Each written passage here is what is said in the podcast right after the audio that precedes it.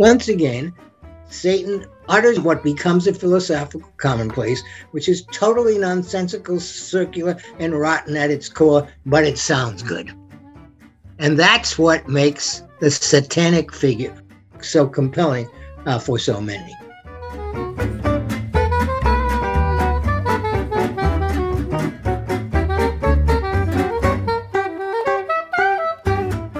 Greetings, greetings, everyone.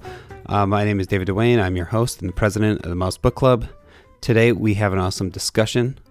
We will be talking about Paradise Lost by John Milton. And we could not ask for a better guest. We are being joined by Stanley Fish, who has been a leading intellectual in the United States for 50 plus years, but he's also a top flight Milton expert he first made his mark on Milton scholarship with the 1967 landmark book Surprised by Sin. And then in 2001 followed that up with the book How Milton Works, which collected more than 50 years worth of scholarship on Milton into what is really a magnum opus by somebody who really knows the subject inside and out. But for me, this conversation is really special because Stanley is just a great teacher. You can feel the energy you can feel the joy radiating from him as he discusses a subject he's so passionate about. So please enjoy this conversation. Thanks so much. Um, greetings, everybody. Again, uh, my name is Brian Chappell. I'm the editor of Mouse Books. We're so grateful to have Professor Stanley Fish uh, with us this evening.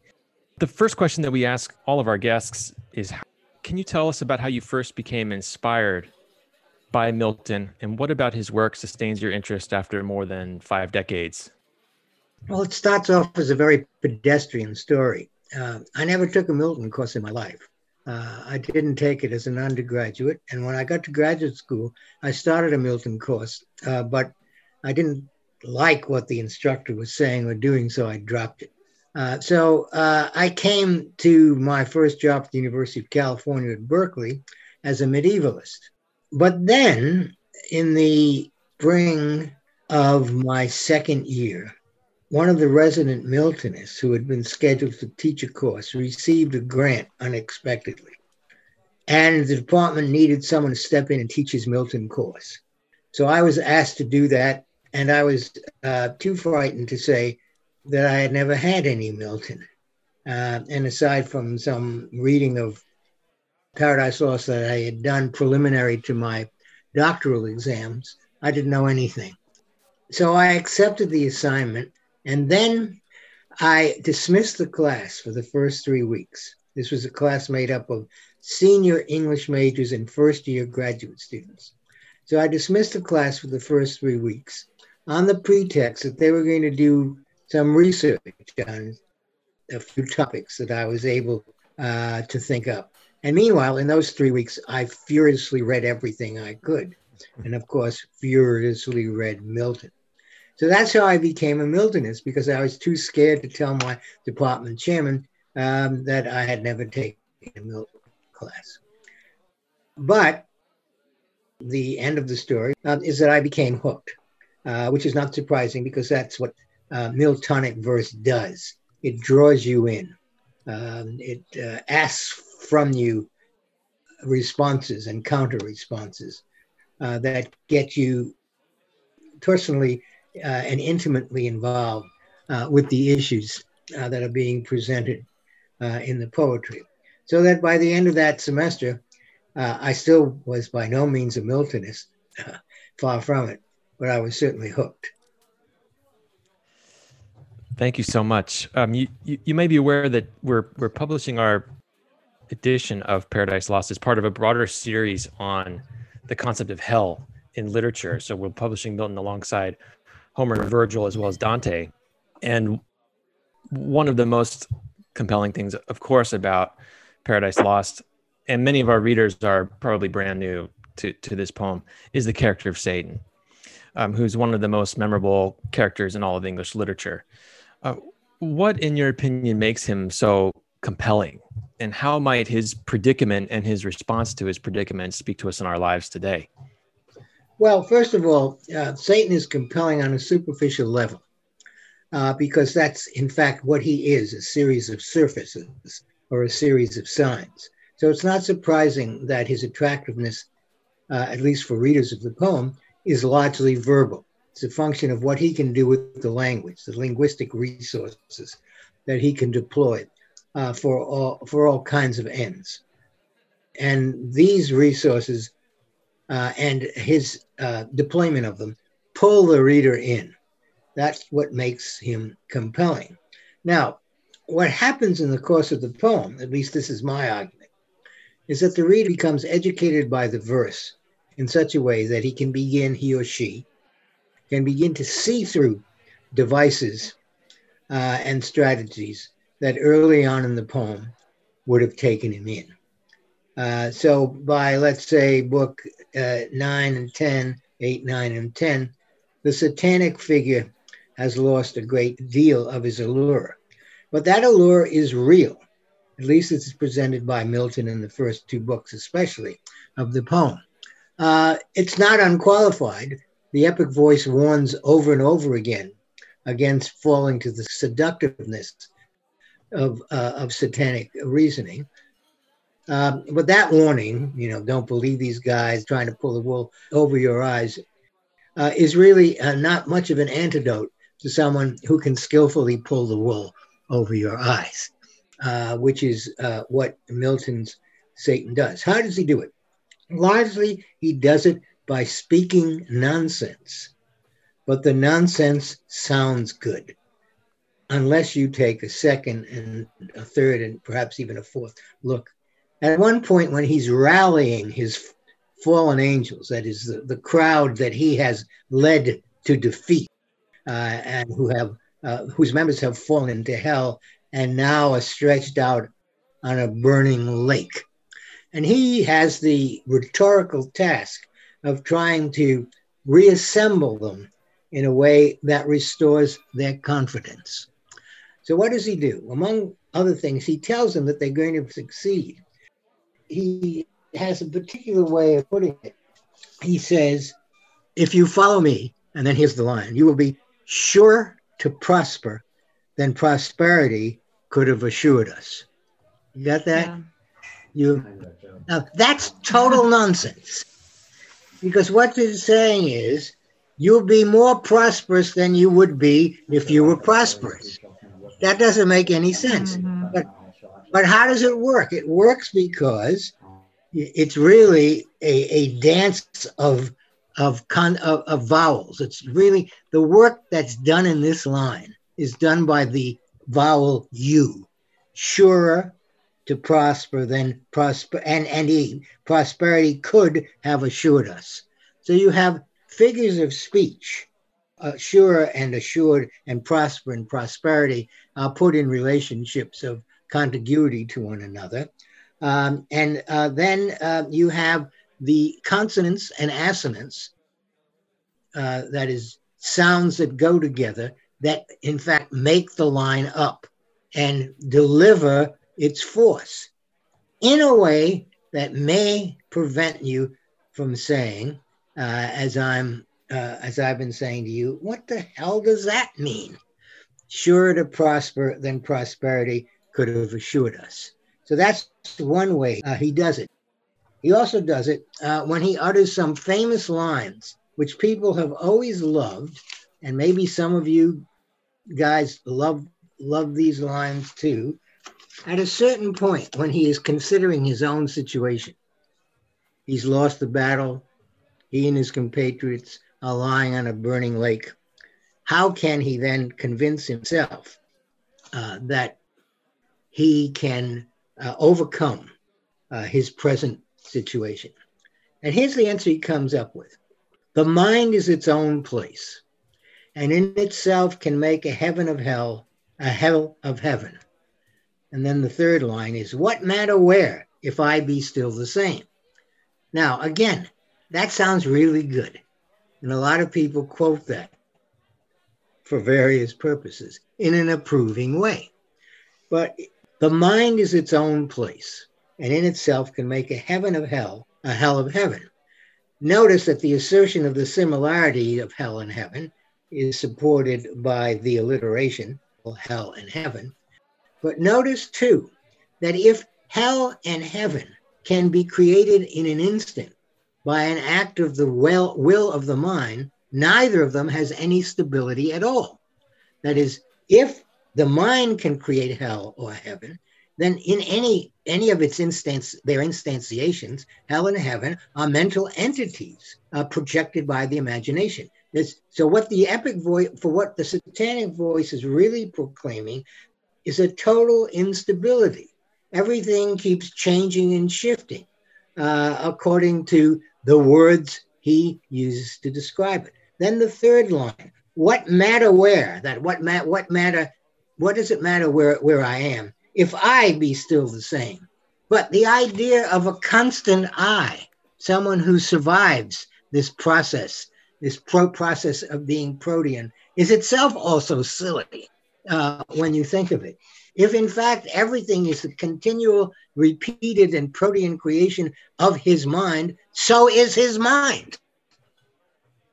So is he. So once again, and, and I think a more deeply philosophical way than the line about prosperity, sure, sure to prosper than prosperity could have assured us. Once again, Satan utters a com- what becomes a philosophical commonplace, which is totally nonsensical, circular, and rotten at its core, but it sounds good. And that's what makes the satanic figure, or one of the things uh, that makes the satanic figure uh, of the first uh, two books so compelling uh, for so many. I'm thinking of something that I often think about with um, characters or narrators who earn the label "quote unquote" unreliable, and oh, that yes, is right. the extent to which they are deceptive on the one hand and delusional on the other. Mm-hmm. And it's it it sounds like based on your response that Satan is is much more on the deceptive side than the deluded side. No, it's I, the same. It's the it's same. The same. It's the same. He, you know, uh, he believes what he says. Yes, that's what I mean. As he's he, insofar as there is a he and a set of beliefs that can be for a moment isolated, and that's a question. He believes uh, what he says. In later books, even as early late as Book Five of Paradise Lost, the reasoning by which he is buttressing his position and advancing his claims becomes much easier to see through. There's a point in book five, uh, which is a flashback, recreating the original revolt of Satan and those who followed him. Uh, and of the angels who follow him, only one wakes up the next morning and realizes that he's been duped uh, and that he shouldn't be in this place with these people. And his name is Abdiel. Uh, and he rises. Uh, this is a very typical Miltonic heroic moment. The single figure who rises uh, with all kinds of hostile voices and postures around him, and nevertheless speaks the truth. So he rises and he says, What are you guys doing? How can you revolt against the creator who made you? That's one part of his argument.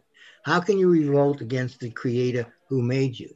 What Satan says in reply, and this is quite literal, I, this is not the exact line, but it's very close. I don't remember being made. What are you talking about? Now think about that. That doesn't make any sense either. How would you remember being made if your being made was at the end of a process? You're being, you're, you're nothing, and then you're made. So while you were nothing, you couldn't be remembering that you were being made. It's just silly. And so he says, we were self created, self begot, self raised. That's what he says. I'm self, we are, we, the uh, angels, now devils, are self created, self begot, self raised. Now, that last one, self raised, is a typical Miltonic pun.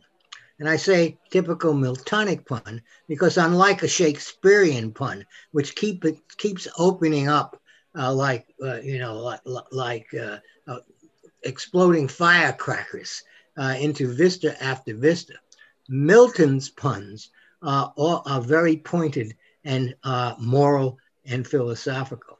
So when he has Satan claim that he is self raised. He is counting on his reader to know that the sound raised is a homonym with three meanings raised in the sense of elevated, raised, R A Z E D, in the sense of destroy, and the colloquial R A S E D, which was short in the 17th century and still is in some places for erased. Mm. So when Satan says, I am, we are, self raised, he's telling the truth, although he doesn't know it, because what he is, by virtue of the very claim that he is making to be separate and independent uh, of God, uh, what he is is self raised. He has destroyed himself, cut himself off from the source of being, and, and has in fact erased himself. And at a certain point in the poem, the epic voice uh, tells us that Satan had another name in heaven. It wasn't Satan, but it's now disappeared from the records. No trace of it remains. He's been erased, he's been raised with a Z. One of the miracles of Milton's poetry, in my opinion, which I encountered in Surprised by Sin, is his ability to depict time and space. I mentioned before that this book is part of a series on hell. And so I wonder if you could talk a little bit about what sorts of imagery of the Judeo Christian hell was Milton working with when he imagined the cosmos that he created. I mean, that I no, that's not a question I'm afraid I can answer for you. Yeah. Uh, that is, there are people, there are other Miltonists, uh, uh, but I'm not uh, one of them, who would be able to trot out very quickly the analogs that Milton may have been uh, working with. But the question about the imagery, when Milton is describing either hell or heaven, he has a problem uh, of, of representation. And the problem is very simple human language can describe neither heaven nor hell. Uh, because both states, the condition of being absolutely alienated from God or the condition of being absolutely one with God are not apprehensible by the human who is in this kind of middle space, in this middle space, where, at least according to Milton, he or she must make do with the images of the world that register on their senses at the same time that they are supposed to know that that's not all there is. There's something beyond something beyond in a terrible sense, hell, and something beyond in a magnificent sense, heaven. So, what Milton does is devise a way of using language that simultaneously offers descriptions and, in the very course of offering them, erases them. So that he gets to describe things that are indescribable by offering descriptions that, that, that in effect fall apart at the end. Now, uh, I can give you one example. There are many of them. So, when Satan gets up from the burning lake in book one, uh, and he's going to a place where he can rally his troops for a second attempt uh, at defeating God, he's described in the following way He's described as walking on the a burning lake with precarious steps. And then he's described as carrying a spear. And here's the line lines. His spear, to equal which the tallest pine hewn on Norwegian hills, to be the mast of some great admiral. So you get that? He's describing this spear. He's telling you that it's equal to the tallest pine hewn on Norwegian hills to be the mast of some great warship. And then the last half line takes it away. Were but a wand. That is, he's telling you that the comparison that he has been crafting in the first two and a half lines is inapposite and inadequate, cannot just do justice to its subject. In effect, he's saying this is a comparison that can't be really made although I'm making it and inviting you for two and a half lines to think that I have made it and then I'm pulling the rug out from you and from un, out from under my descriptive verse. He does that all the time when it is revealed that that the uh, represent representational effort uh, that he has been mounting is an impossible and a specious one. It's quite extraordinary. Shifting gears slightly here from the poem to Milton's life and times, um, he's obviously writing a theological epic, but he's also responding very passionately to his political situation. And so I wonder if you could elaborate on the crises and conflicts, both theological and political, that preoccupied Milton during his life and how Paradise Lost responded to them. Well, Paradise Lost is a presentation of them. Uh, for Milton, the question always was that is, as as it is for uh, many uh, dedicated Christians. The question is how to first know the will of God and then conform your behavior to that will.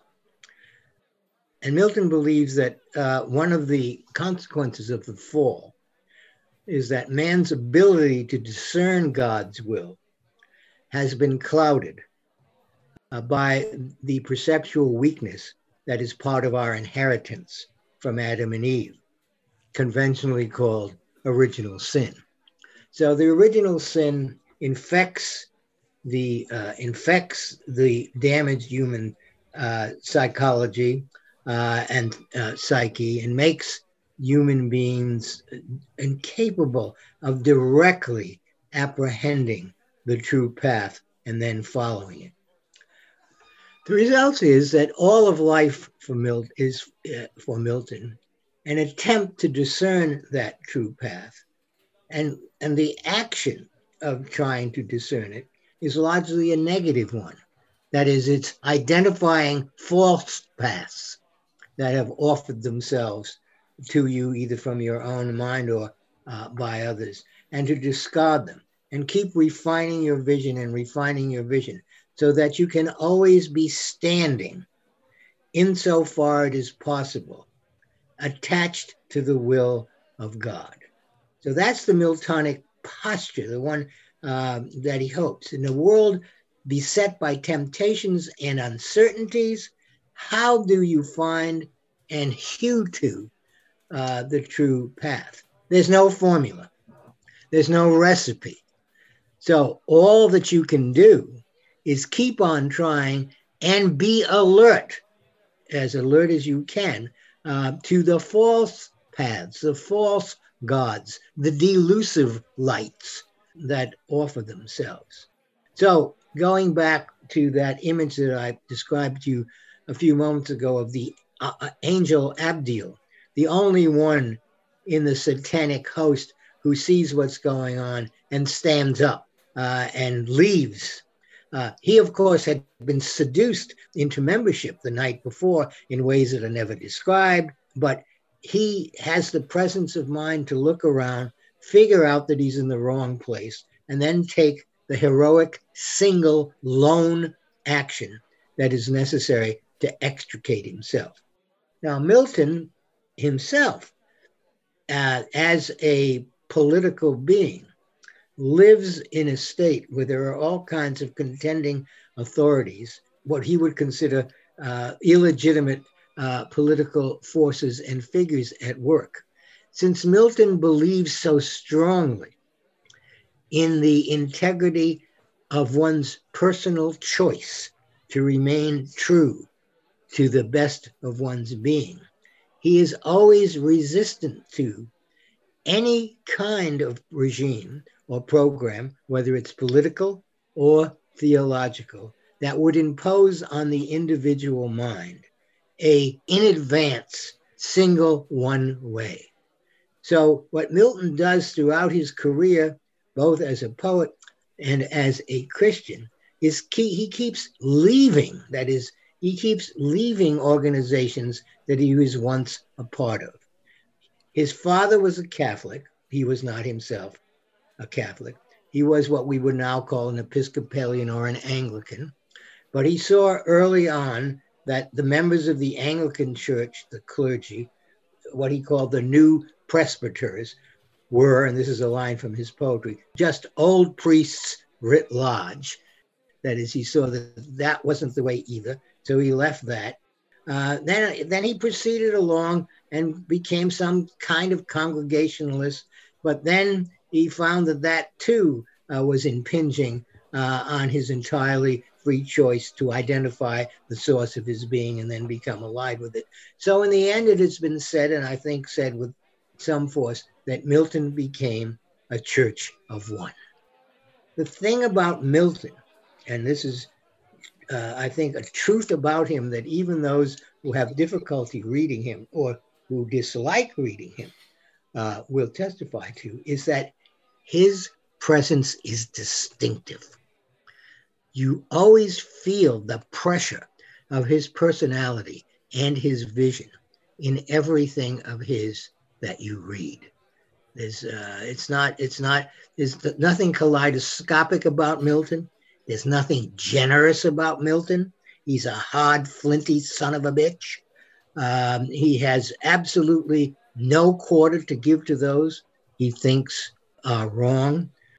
Um, he's not tolerant in any way. He is characteristically hard edged and unapologetic about it. He's not above um, questioning his God and ass- assaulting his God, uh, as he does in a, in a sonnet which begins with the great line Avenge, O Lord, thy slaughtered saints. Think of that. Avenge, O Lord, thy slaughtered saints in that line, there's a really uh, big accusation. Hey, they were your saints. They were doing your work. Why were they slaughtered? It sounds like that hard edge is something that appealed to you personally. Is that one of the levels you connected with Milton on? Yeah, it's the stringency of thought. Though, as far as stringency of thought in 17th century poetry, Milton is a softy compared to George Herbert. George Herbert. Now, there's someone whose stringency of thought is literally breathtaking. It takes your breath away uh, every time. But Milton was pretty tough. He just wasn't Herbert. Speaking of strong personalities, um, you know, you were you've been in the field of Milton studies for half a century, and more, um, and more than that. I I wonder if you could um, give your assessment of the of the diversity of approaches that have been brought to Milton, um, and and what where you see the state of the field as it enters the 21st century. I don't know very much about the field now because, as some of you may know, I've been really a professor of law almost exclusively uh, since 2004 or five. Uh, so I haven't been teaching uh, poetry um, and haven't been teaching Milton since then, which I uh, regret in, in, in some ways because it's, it's, it's, it's a great pleasure. Uh, but I will say that the uh, Miltonists that I knew when I was active in the field were an extraordinarily varied group, but they were all allied in their intense dedication to the poet uh, and in, uh, to every aspect of his art.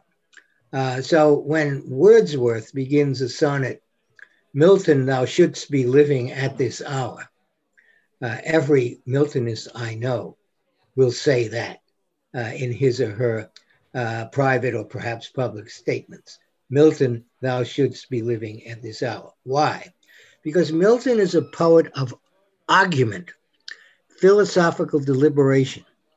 No question is too difficult for him, and he doesn't wish to avoid any of the intricacies of those questions, whether the question is free will, the nature of uh, the, the, the, the, nature of kingship, freedom of speech, uh, censorship, uh, the status of women in relation to men and to society, whatever the question is, uh, divorce, of course, uh, whatever the question is, he has thought through all of the possible ways of, of, of dealing with it and made extraordinary set of refinements that you, as a reader, are invited to follow.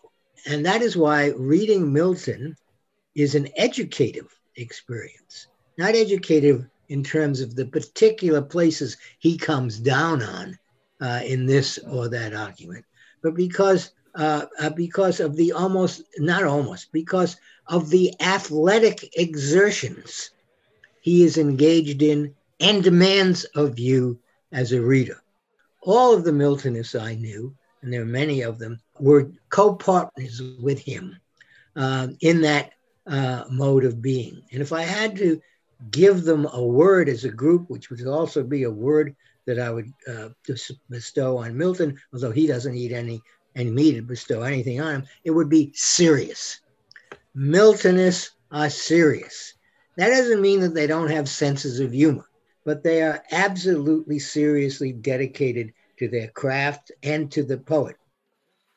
Again, shifting topics a little bit here. Um, our company was founded on the idea that um, even more, even though people are reading more than ever, there's a marked decline in the reading of literature and philosophy. Um, I'm a teacher. I often say it's a crisis of literacy, cultural literacy, and also the ability to read for sustained periods and to interpret difficult texts and so forth. What might account for these problems and what might a solution be? What accounts for the problem are things that are in general very good, like democracy or uh, diversity. That is the opening up of new ways of thinking and the introducing into uh, the classroom and in the canon of voices that had not been heard before.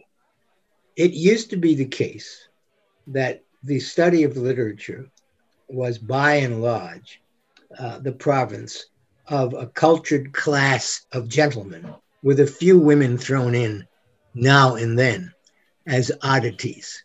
But what you did when you went to Cambridge or to Oxford or to Harvard or to Yale, what you did was become and uh, become uh, embedded uh, in a in, in an inherited literary slash philosophical and uh, artistic, meaning painting and architecture, uh, so forth, uh, a culture. It was part of what you came out of it, and it was the currency, let's say, of sophisticated dinner parties or other gatherings. In short, it was a class matter. Uh, and that, of course, is no longer the case. Uh, literature is now, uh, at least theoretically, available to members of any class, and anyone can become both a professional uh, uh, performer of literature or professional teacher of literature. And I'm a, you know, a, a good but perfectly uh, garden variety example. My father was an immigrant immigrant from Poland uh, in 1923 uh, when he was uh, 15 years old. Uh, never got beyond uh, the sixth grade. Uh, I was the first person in my family, you know, my, my, my primary family, my extended family, ever to go to college. And so it only took in the 20th century one generation to go from immigrant laborer my father was a plumber's apprentice when he began, from immigrant labor to professor of English literature. Now that's pretty fast.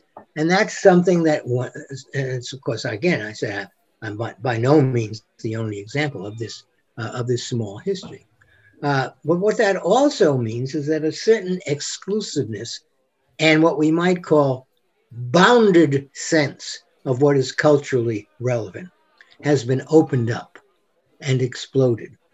Uh, and there's less and less the sense of a commonly shared set of cultural references and touchstones. So, how do you get that back? Or do you want to get that back? Shouldn't we be celebrating that diversity? Shouldn't we, shouldn't we be pleased that the Nobel Prize for Literature was won a few years back by uh, Bob Dylan? Uh, shouldn't we welcome all kinds of art, including performance art and wrapping your body in chocolate and other kinds of things that happen that are not, shouldn't we? Well, I'm not going to answer that question uh, because I'm too old to answer it. I'm, I'm too much uh, a product of the earlier generation. But I must say that I, have I've come to agree uh, with an old friend of mine whose work you may, uh, some of you may know or have uh, heard about, name is E.D. Hirsch, a longtime professor of English literature at the University uh, of Virginia, who back in the late 70s and early 80s, uh, or middle 80s, uh, came up with something which he called cultural literacy. Some of you may, and he, uh, which was, uh, he, he provided lists of texts and anecdotes and historical, uh, historical stories that everyone should know. Because what that meant is that when you and others met uh, for the first time, you would have a common, a common reservoir of cultural information to trade on and share in. So he thought that cultural literacy could should be part of the uh, uh, curriculum, the grade grade one through twelve curriculum, and perhaps of the college curriculum uh, too. That uh, has not had the success that he had wished for it. Also, we've had the decline of the core, core curriculum. Now, the core curriculum is an exclusivist notion, it's an elitist notion. And elitism has, for many good reasons, uh, been under a challenge uh, and attack now for many decades.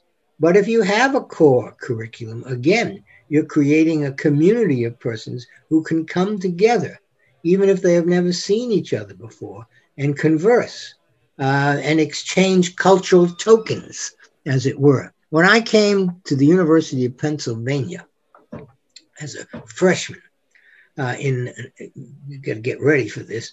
Uh, in 1955, quite quite a while ago, in 1955, I had roommates, three uh, roommates in a little pod, all of whom from different parts of the country.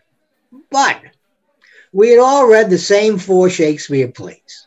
We had all read the first canto of the Faerie Queene, uh, and books one, two, four, and nine of Paradise Lost, two poems by uh, Alexander Pope, usually The Rape of the Lock and something else, uh, and so forth. We all did that. Every single one of us had the same education. Now, it was very selective. In the universe of things that might have been read, all that we together had read occupies perhaps 0.0000001%. Not inclusive, entirely elitist, constructed, imaginary, but absolutely effective. When you look around right now, do you see Milton? Do you see the same issues he was dealing with in our society today? Oh, sure.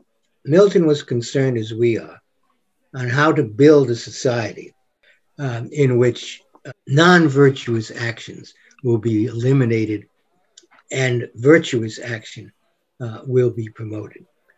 The Miltonic solution to this enduring political problem would not really uh, be of force or influential today. Milton was one of those who believed that if you could get the inner being of persons right, then the external actions that issued from them would be right. So, for example, he said in a famous quotation in one of his prose tracts In order to write a true poem, a man must himself be a true poem. Now, that's not the exact quote, but it's something like that. By which he meant you can't write of admirable and praiseworthy, praiseworthy things, and this is a pretty close quote, unless there is something admirable and praiseworthy in you. Uh, so the Milton regime is the regime of cleaning up, regenerating, revivifying, reforming the hearts. Uh, this is, a, of course, a political phrase the hearts and minds uh, of his reader, readers. He thought that he could, and he says this in uh, one of his prose pamphlets, The Reason of Church Government, thought he could inculcate the seeds of virtue in the English people uh, by teaching them how to know themselves through his verse. Uh, and again, the idea is get the inner geography right, that is the geography of the soul uh, and the heart, get the inner geography right, and the actions that come, uh, that issue, uh, will be themselves right, uh, virtuous, and beneficial. That's not going to fly today.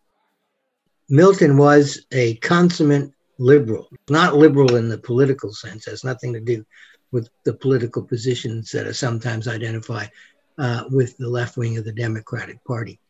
But rather, Milton was a liberal in the sense that he believed in the individual capacity for human choice and the obligation of any government, the first obligation of any government, to protect that capacity for choice uh, and not to impose on free uh, men uh, and women uh, choices that were not truly theirs.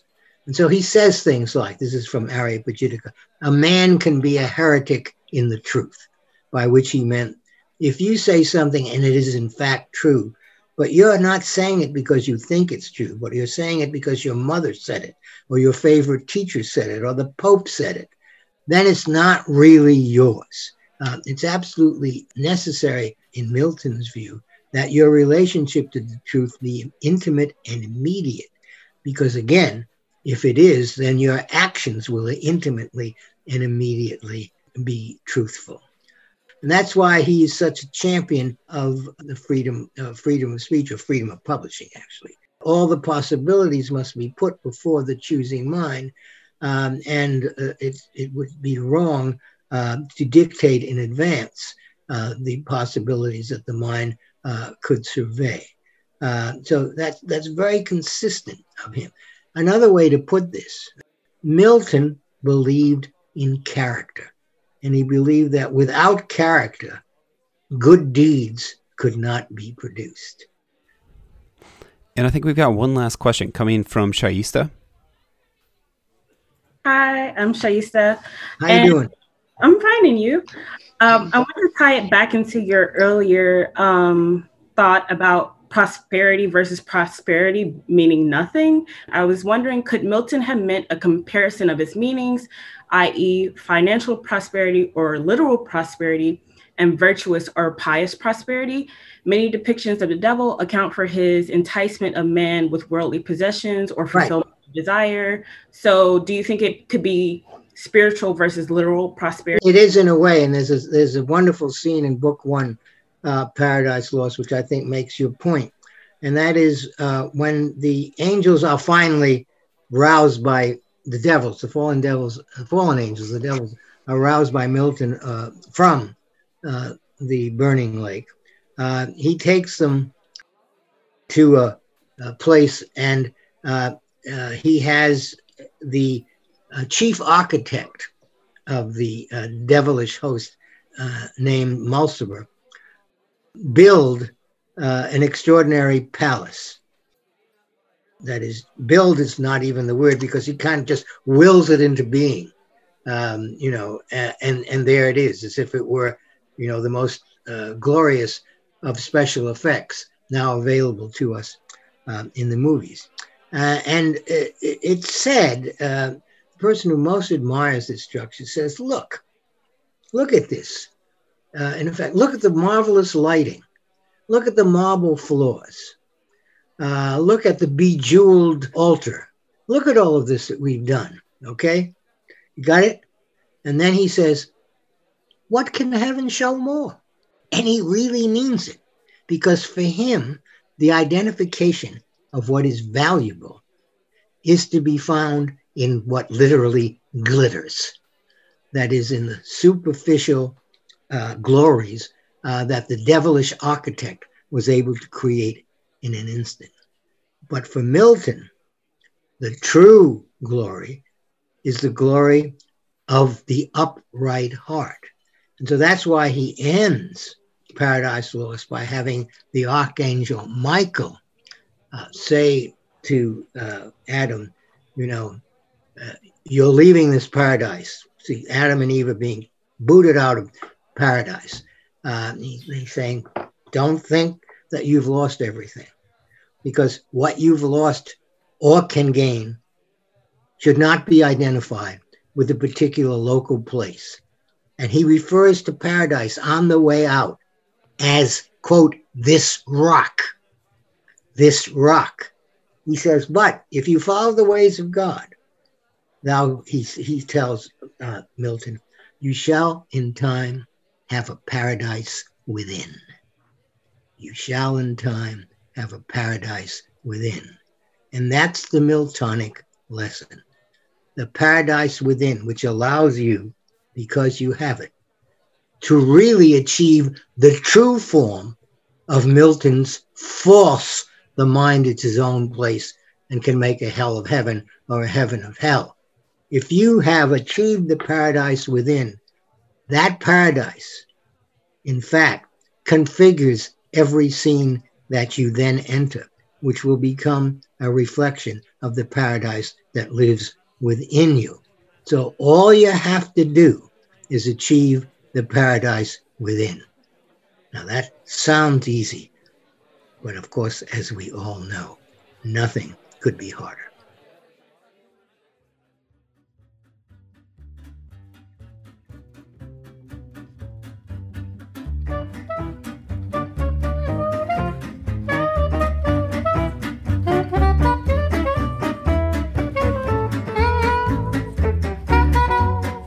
Okay, thus concludes this meeting of the Mouse Book Club. A very special thanks to Stanley Fish. You can find all of his books on Amazon and any of his numerous articles just by Googling Stanley Fish. Please remember to stop by mousebookclub.com and check out our book selection. Of course, Mouse Books make great gifts, so shop liberally. Special thanks to Tom and Colin and the rest of the team over at Lake County Press in Waukegan, Illinois, who print all of our books. And thanks to you for listening. If you enjoyed the show, please take a moment and rate us.